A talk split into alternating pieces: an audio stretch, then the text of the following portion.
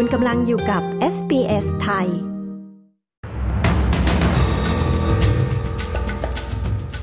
กลุ่มผู้สนับสนุนจีรัฐบาลรัฐนิวเซาท์เวลส์เดินหน้าแก้ปัญหาที่อยู่อาศัย ร่างพระราชบัญญัติกฎหมายสิทธิผู้พิการฉบับใหม่คลอดแล้ววันนี้ เทศกาลศิลปะการแสดงและการเล่าเรื่องของชนพื้นเมืองเริ่มแล้วที่นครซิดนีย์ติดตามสรุปข่าวรอบวันจาก s อ s ไทย 29 กันยายน 2566 กับดิฉัน ชยดาพาว กลุ่มผู้สนับสนุนหลักเรื่องที่อยู่อาศัยในนครซิดนีย์ออกมาเรียกร้องให้รัฐมนตรีของรัฐนิวเซาท์เวลส์แก้ปัญหาที่อยู่อาศัยซึ่งเป็นปัญหาใหญ่ และยังไม่มีทางออกที่แน่ชัด กลุ่มดังกล่าวเสนอแนวทางการกำหนดหนทางบรรลุเป้าหมาย ด้านที่อยู่อาศัย และยุติประเด็นทางการเมือง ในเรื่องที่อยู่อาศัยแออัด ด่านมุขมนตรีคริสมิน ให้สัมภาษณ์กับสถานีวิทยุ 2GB Radio ว่า เมืองที่มีประชากรมากที่สุดของออสเตรเลีย ควรมีขีดความสามารถรองรับการพัฒนาที่อยู่อาศัยแบบตึกสูง ในศูนย์ธุรกิจได้มากขึ้นกว่านี้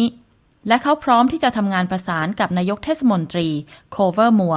เพื่อให้ประเด็นดังกล่าวสำเร็จลุล่วง ผู้สนับสนุนสวัสดิการของคนพิการกล่าวว่า ชาวออสเตรเลียจำนวนไม่น้อยจะต้องตกตะลึง กับข้อมูลที่รัฐบาลกำลังจะเปิดเผย ซึ่งได้รับมาจากคณะกรรมาการเพื่อสวัสดิภาพผู้พิการในวันนี้ หลังจากการทำประชาพิจารณ์ การประชุมส่วนตัว การส่งคำร้องเป็นลายลักษณ์อักษรมานานกว่า 4 ปี รายงานร่างสุดท้ายของคณะกรรมาการเพื่อสวัสดิการคนพิการ มีข้อเสนอแนะ 222 ประการ รวมถึงการบังคับใช้ร่างพระราชบัญญัติกฎหมายสิทธิผู้พิการฉบับใหม่ ซึ่งจะได้รับการเผยแพร่สู่สาธารณะในวันนี้ วันที่ 29 กันยายนอย่างไรก็ตามประธานคณะกรรมการเพื่อสวัสดิภาพคนพิการออสเตรเลีย นิโคลลีกล่าวว่า รายงานฉบับล่าสุดนี้ไม่น่าเป็นที่แปลกใจของคนที่อาศัยกับผู้พิการ ส่วนเครือข่ายผู้พิการชาวพื้นเมืองดั้งเดิม First People's Disability Network ยินดีรับคำแนะนำของคณะกรรมการเพื่อสวัสดิการคนพิการ เพื่อจัดการกับปัญหาที่มีลักษณะเฉพาะที่ผู้พิการที่เป็นชนพื้นเมืองดั้งเดิมต้องเผชิญ คณะกรรมการยังได้เสนอแนะให้จัดตั้งการประชุมผู้พิการที่เป็นชนพื้นเมืองดั้งเดิม เพื่อให้มีการเพิ่มตำแหน่งงานให้มากขึ้น เพื่อทำงานกับผู้พิการที่เป็นชนพื้นเมืองดั้งเดิม และปรับปรุงการเข้าถึงการบริการต่างๆ เช่น ADIS โดยคำนึงถึงหลักวัฒนธรรม ประธานกรรมการฝ่ายบริหารของ First People's Disability Network ดเมียนกริฟฟิสซึ่งเป็นพยานผู้หนึ่งของคณะกรรมการกล่าวว่าคำแนะนำดังกล่าวควรได้รับการดำเนินการโดยเร็วที่สุด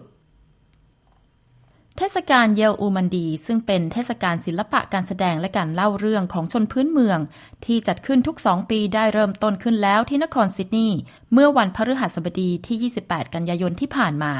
เทศกาลนี้เป็นการจัดแสดงเสียงของชนพื้นเมืองผ่านศิลปะและการแสดงต่างๆ ทั้งในประเทศและจากนานาชาติ โดยมีเป้าหมายเพื่อสร้างพื้นที่สำหรับศิลปินชนพื้นเมืองในการสารสัมพันธ์และแบ่งปันเรื่องราวต่างๆ ซึ่งเทศกาลนี้จัดต่อเนื่องมาเป็นปีที่ 10 แล้ว ผู้อำนวยการเทศกาลลินลี่เชียร์กล่าวว่า เทศกาลดังกล่าวมอบโอกาสในการแลกเปลี่ยนความรู้และประสบการณ์ที่หลากหลายในชุมชนคนพื้นเมืองดั้งเดิมแฟนๆ AFL หลายพันคนร่วมขบวนแห่เฉลิมฉลองเทศกาลกีฬาฟุตตี้ ในเช้าวันนี้ก่อนรอบชิงชนะเลิศ ขบวนแห่ AFL กลับมาอีกครั้ง หลังจากที่ปีที่แล้วได้จัดการเฉลิมฉลองทางเรือ โดยมีแฟน ๆ ร่วมชมขบวนจากริมฝั่งแม่น้ำยาร่า แต่ทาง AFL ยอมรับว่าการรับชมขบวนพาเหรดริมแม่น้ำทำให้แฟน ๆ ไม่ได้รับประสบการณ์ของงานอย่างเต็มที่เท่าไหร่นัก ดังนั้นจึงกลับมาใช้รูปแบบของขบวนพาเหรดเหมือนเดิมและทั้งหมดคือสรุปข่าวรอบวันจากเอสเวสไทย 29 กันยายน 2566 ดิฉัน ชยาดา พาว รายงานค่ะ